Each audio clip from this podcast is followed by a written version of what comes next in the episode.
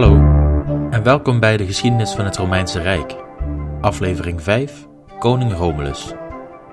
Deze aflevering staat geheel in het teken van de stichter en eerste koning van Rome, Romulus, welke Rome door een serie van conflicten naar de overwinning leidde, honderden vrouwen stal en vervolgens verdween als sneeuw voor de zon.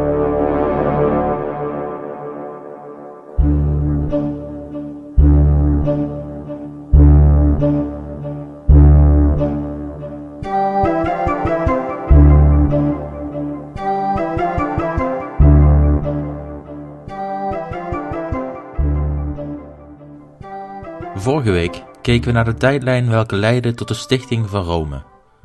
We hebben toen kort gekeken naar de buren van Rome, met name de Grieken en de Etrusken. En om deze aflevering beter te kunnen begrijpen, zullen we eerst de buren van Rome iets beter moeten bestuderen.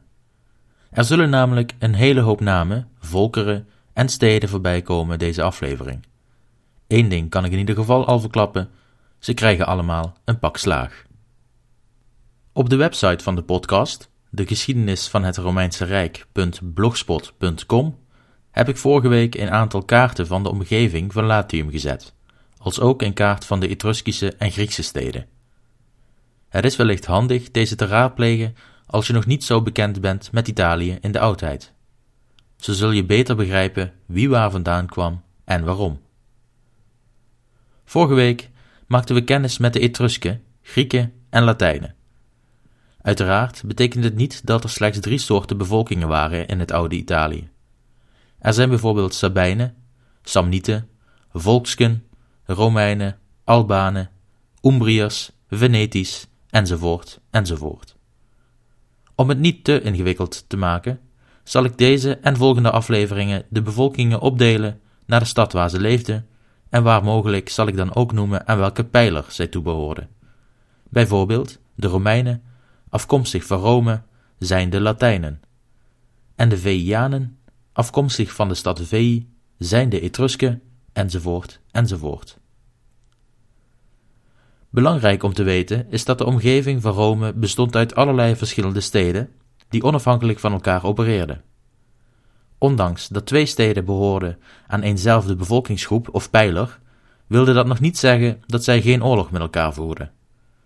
Ongeveer iedere stad was een eigen entiteit, met eigen belangen, eigen wetten, eigen legers en eigen koningen. Er staat een kaart met alle bekende steden in Centraal-Italië op de website. Dat gezegd hebbende, gaan we nu terug naar Rome.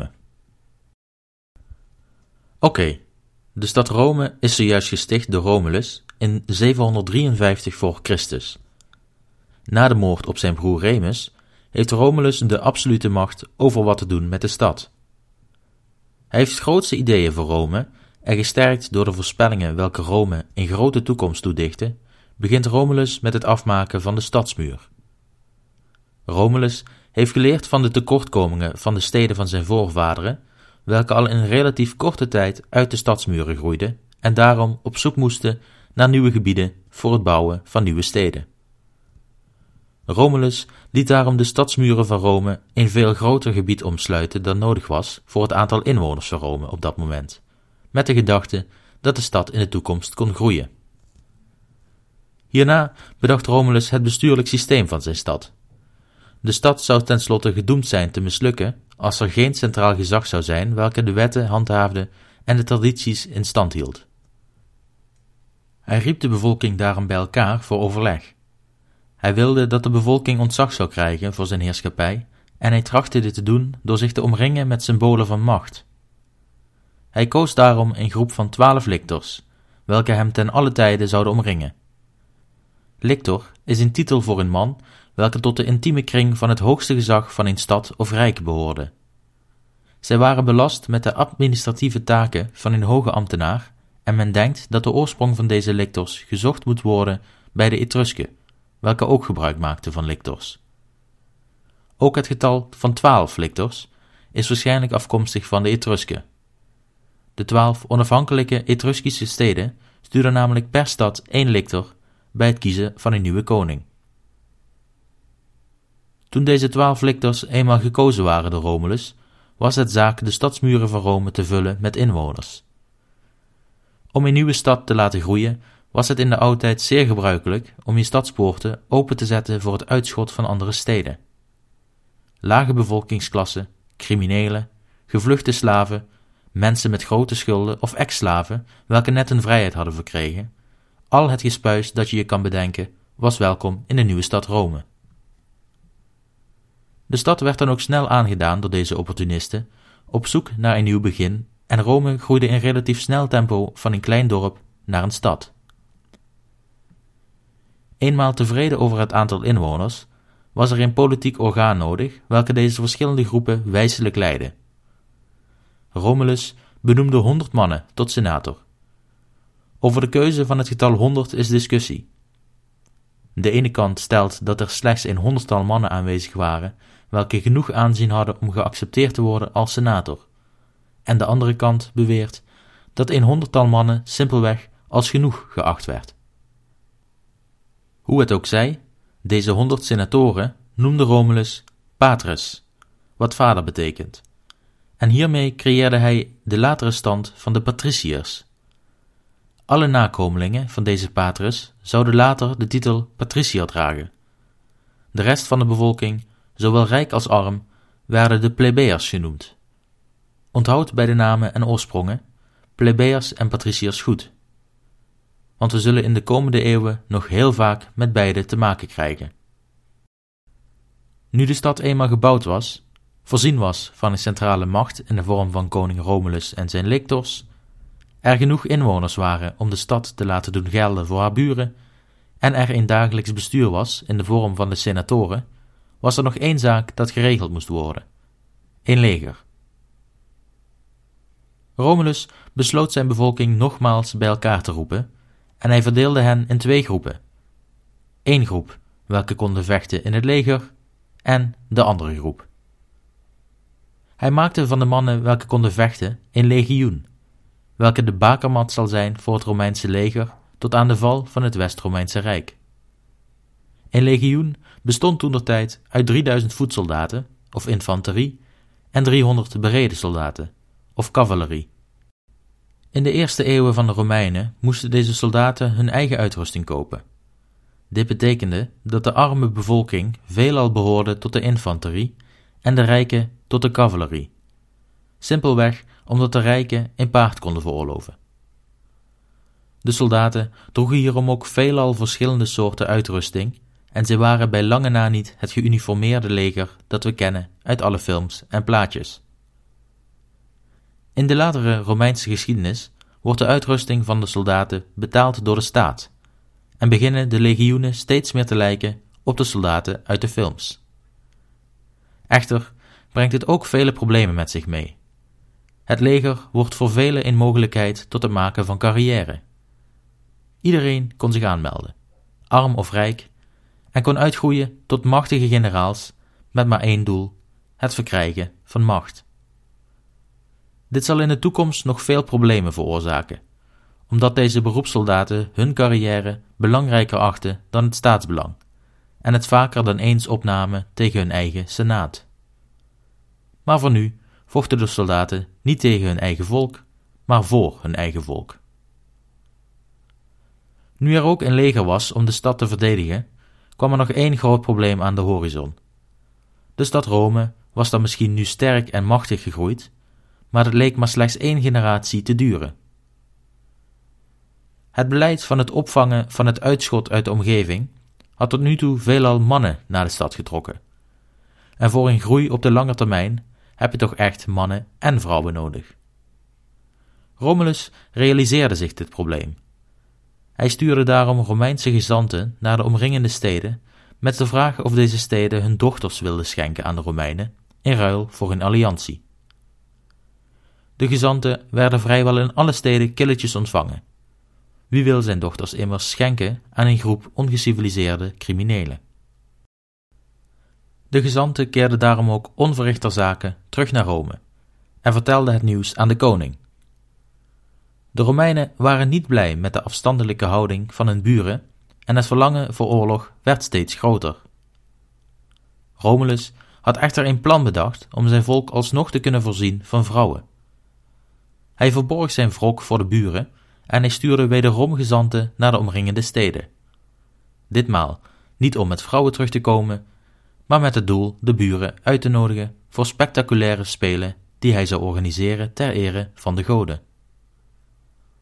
De buursteden, wel benieuwd hoe Rome er tegenwoordig bij lag, gingen ditmaal wel in op de uitnodiging en uit vrijwel alle steden kwamen mensen op het festival af.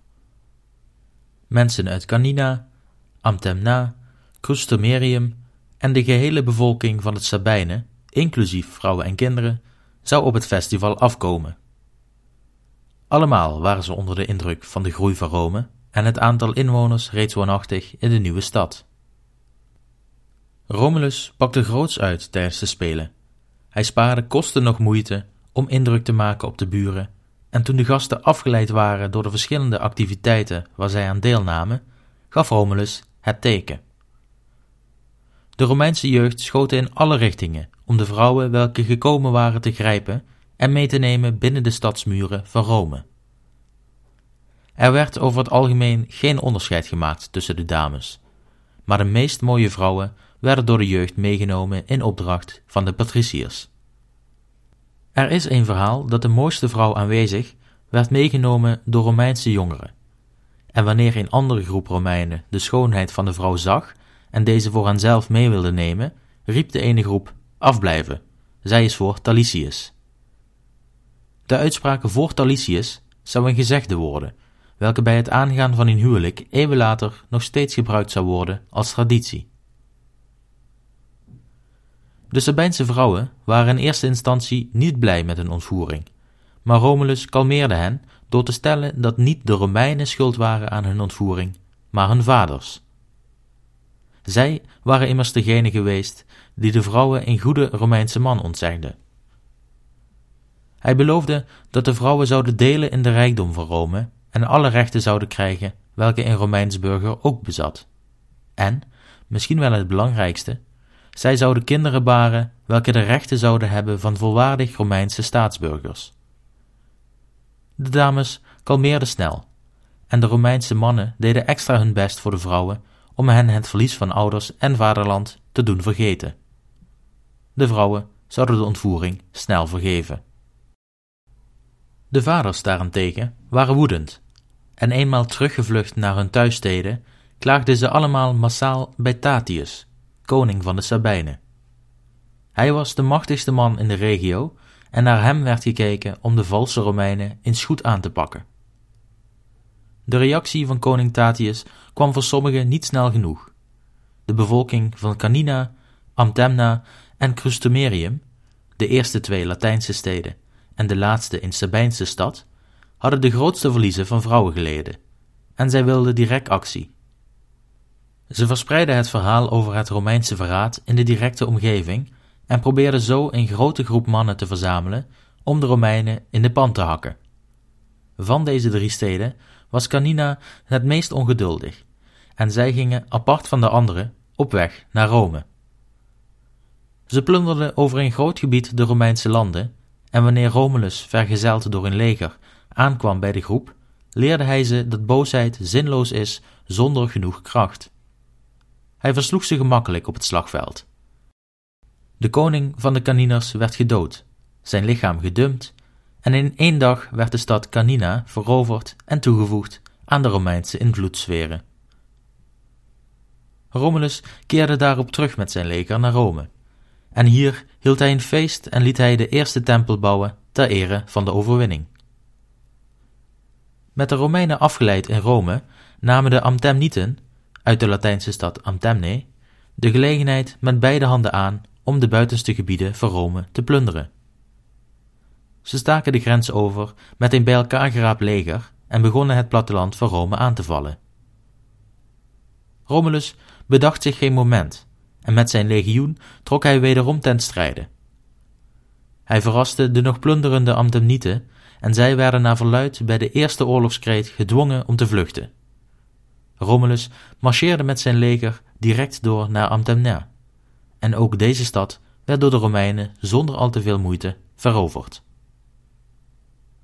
De laatste van de drie steden, Crustumerium, hoorde wat er was gebeurd met hun broeders in oorlog en het verzet tegen de Romeinen nam sterk af.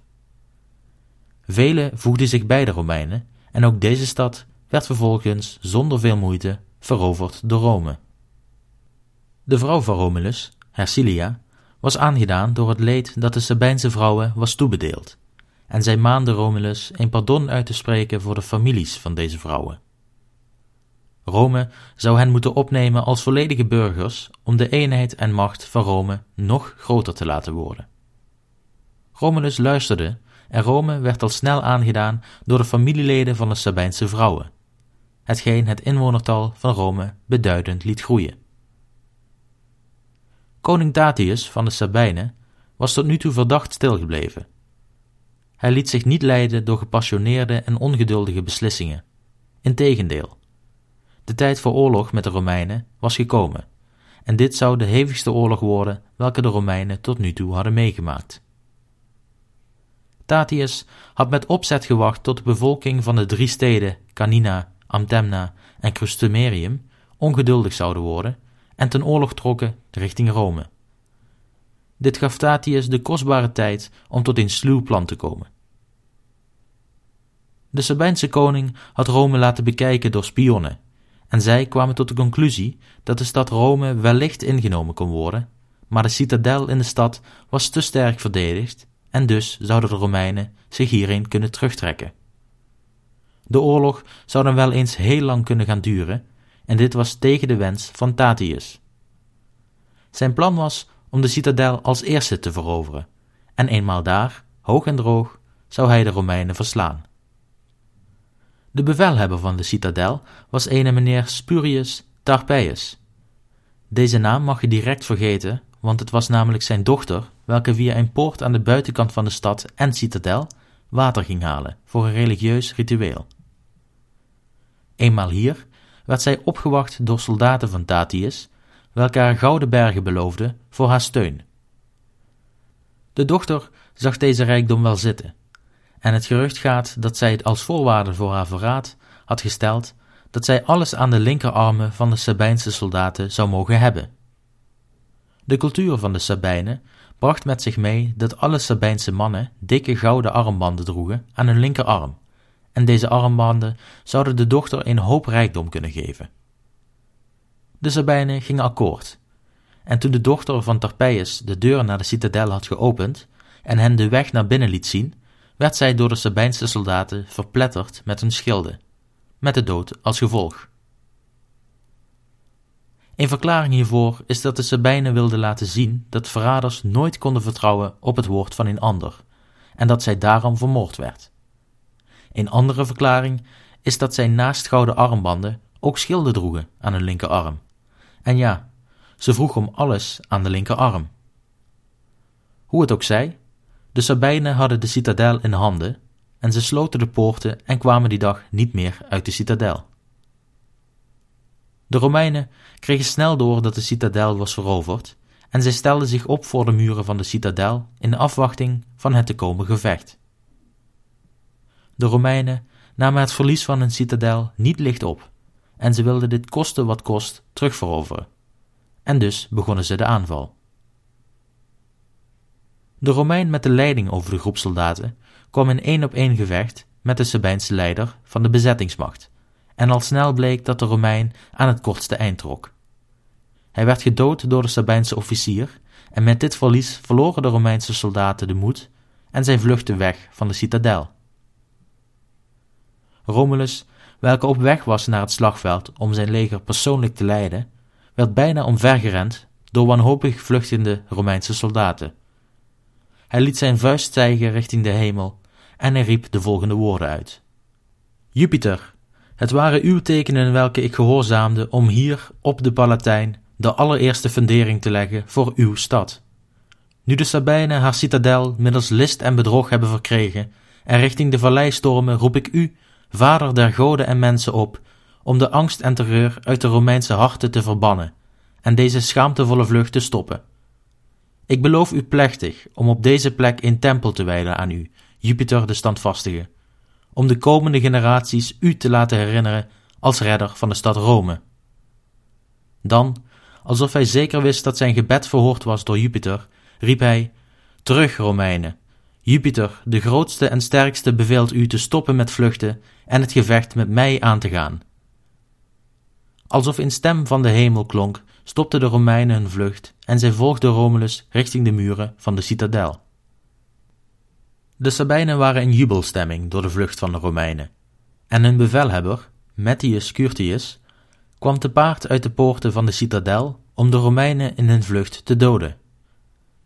Hij achtervolgde de Romeinen tot aan de poorten van de Palatijn en hier riep hij naar zijn troepen: we hebben onze trouweloze gastheren, onze lafhartige vijanden overwonnen. Nu weten ze dat het wegdragen van meisjes heel iets anders is dan vechten met mannen.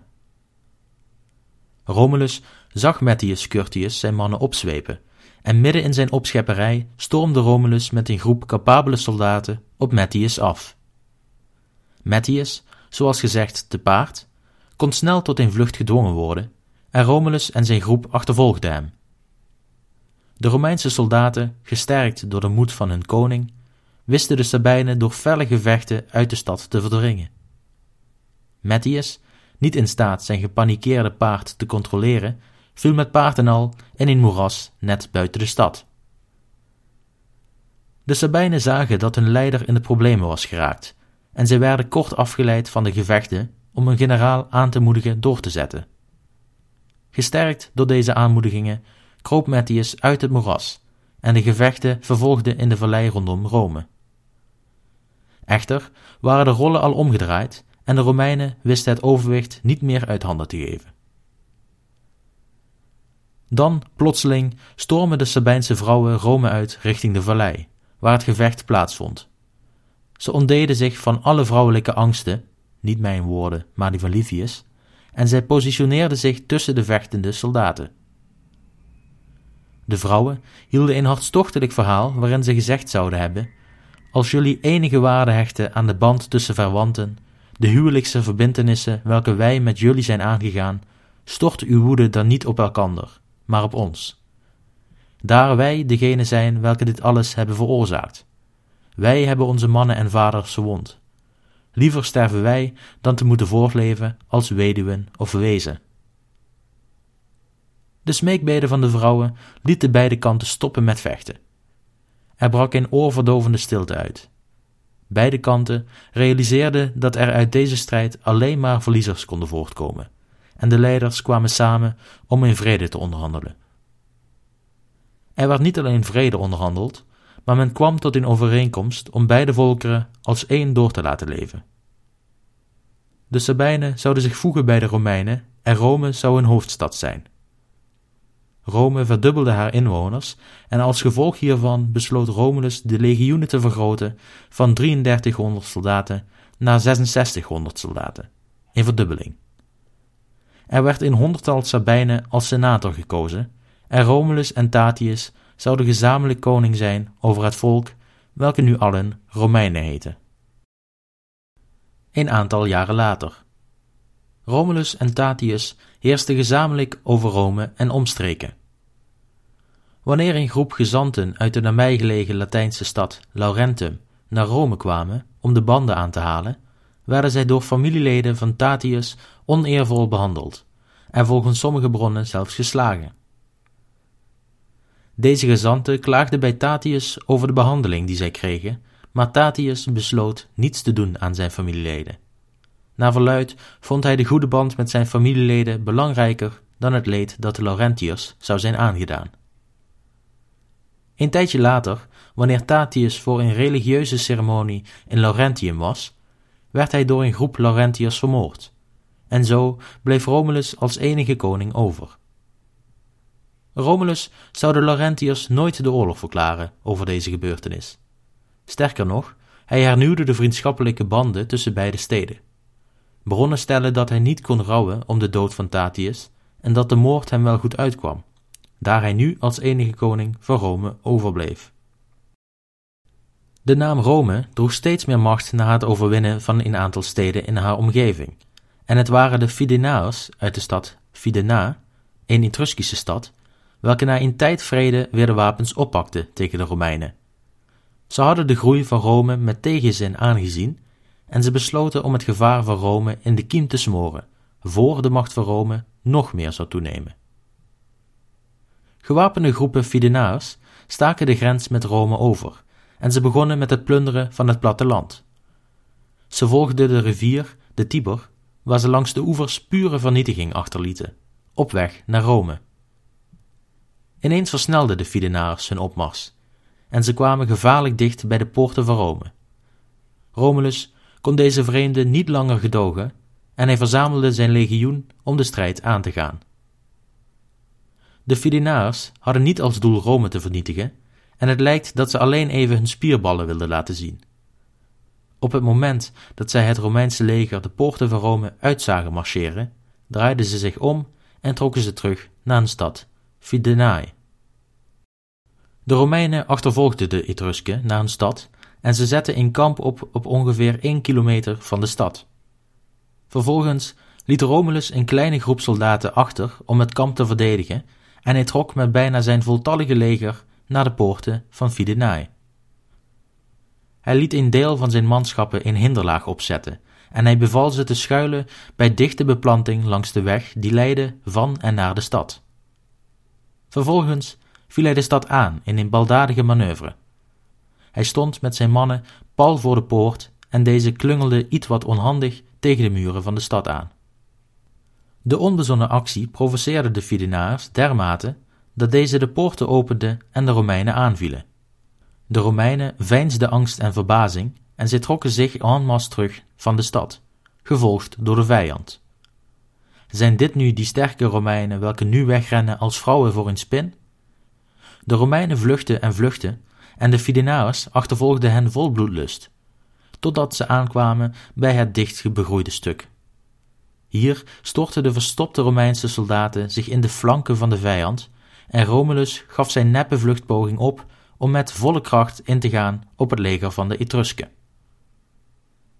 Binnen no time werden de Fidenaars uit elkaar geslagen en ze renden als hazen voor een hond terug naar een stad. Ze vluchtten een stuk sneller dan de Romeinen, daar waar de Fidenaars door echte angst gedreven werden.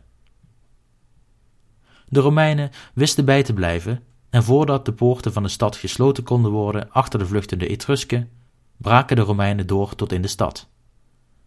Ook deze stad werd door de Romeinen overwonnen. Een stukje verderop lag de grote en machtige Etruskische stad Veii. Het lot van de Fidenaars, immers ook Etrusken, deed de Veiianen pijn aan het hart en ook zij verklaarden de oorlog aan Rome. Met een groot en sterk leger staken ze de grens tussen Etruskisch land en Romeins land over, welke door Annaeus was bepaald. Dit was nog steeds de rivier de Tiber. Hier liepen de Etrusken wat in de ronde. Ze plunderden niet zo fanatiek als hun voorgangers. De oorlog was namelijk geen echte plunderoorlog, maar meer een vertoning van macht. Ze namen wat buit mee van de Romeinse landen en vertrokken weer richting Veii. Romulus, gesterkt door zijn recente militaire overwinningen, verzamelde nogmaals zijn legioenen en vertrok richting de geplunderde landen, in de hoop de Veiianen hier tegen te komen. Wanneer hij echter bij een verlaten stuk land aankwam, besloot Romulus het er niet bij te laten zitten. Niemand plundert ongestraft Romeins grondgebied. Hij besloot met zijn legioen de Tiber over te steken en op weg te gaan naar de stad Veii zelf. Toen de Etrusken doorhadden wat er stond te gebeuren, besloten ze zich niet achter hun stadsmuren te verstoppen, maar stroomden ze de stad uit om in één beslissend gevecht de Romeinen te verslaan. De stad Veii was een van de belangrijkste steden van de Etrusken, met veel invloed in de regio. De stad was door de jaren heen rijk geworden door de zoutvlakte welke zij exploiteerden en het leger van Veii was dan ook goed uitgerust. Dit was andere koek dan de vijanden welke de Romeinen tot nu toe hadden bevochten. Toen de legers elkaar dan eindelijk ontmoetten op de vlakte nabij Veii, was het niet tactisch vernuft of het aantal soldaten dat de Romeinen de overwinning bracht. Het was de ervaring van de Romeinse soldaten welke het overwicht boden. Ook nu kwamen Romulus en de Romeinen als overwinnaars van het slagveld. De Veiianen vluchtten terug naar hun stad en bij het zien van de sterke en hoge muren van Veii besloot Romulus dat er genoeg was geleden door zijn troepen. Hij trok terug naar Rome en vernietigden al het Etruskische land waar zij langskwamen. Verschrokken van dit grote verlies tegen de Romeinen stuurden de Veïanen gezanten naar Rome om vrede te beslechten. Romulus wist een overeenkomst te sluiten waarbij een honderdjarige vrede afgekondigd zou worden tussen Veii en de Romeinen, en grote stukken Etruskische landen werden aan Rome gegeven, waaronder de grote zoutvlakte welke Veii zo rijk hadden gemaakt. Na deze overwinning schrijft Plutarch dat Romulus tekenen van arrogantie toonde naar zijn volk. Hij droeg het paarse tuniek als teken van macht en hij voelde zich verheven boven de rest van de Romeinen. De inmiddels tweehonderd senatoren welke hij had aangesteld, hadden tegenwoordig meer een ceremoniële rol dan dat zij daadwerkelijk advies gaven. En Romulus liep omringd door zijn lictors door de straten. Iedereen die hen voor de voeten liep, werd hardhandig weggezet. Het verhaal gaat dat Romulus tijdens een inspectie van zijn troepen een eindje bij hen vandaan liep. Toen hij op de top van een kleine verhoging stond, woedde er ineens een stevige storm op, en de wolken welke deze storm met zich meebracht, omringden Romulus volledig, het zicht op hem wegnemend. Wanneer de wolken weer langzaam wegtrokken, bleek ook Romulus verdwenen, vergaan met de wolken. Het werd de Romeinen wijsgemaakt dat Romulus zou zijn meegenomen door Mars, de god van de oorlog, en dat hij vanaf nu voor altijd over de schouders van Rome mee zou kijken. De Romeinen zullen Romulus tot aan het eind der dagen vereren in zijn goddelijke vorm, die van Romulus Quirinius. Livius geeft echter ook een andere verklaring voor de dood van Romulus. Door zijn groeiende arrogantie en de kleine rol die de senatoren nog maar hadden, zouden de senatoren hem hebben vermoord en hem zelfs gevierendeeld hebben. Echter legt Livius meer de nadruk op het verhaal met de storm, waarschijnlijk om de Romeinen te laten denken dat zij alle afstammen van een goddelijk figuur. Hoe het ook zij, Romulus heeft zevenendertig jaren lang als koning van Rome mogen fungeren en de stad laten uitgroeien van klein dorp tot een belangrijke stad in de omgeving. Hij heeft laten zien dat de Romeinen iedereen de baas kon zijn en legde de fundering voor veroveringen welke in de toekomst zullen plaatsvinden. In de volgende aflevering neem ik jullie mee naar het Koninkrijk Rome. Na Romulus zullen nog zes anderen het paars dragen als koning en als de tijd het toelaat eindigen we met de dood van de laatste koning van Rome en de stichting van de Republiek Rome, of S P Q R, Senatus Populusque Romanus.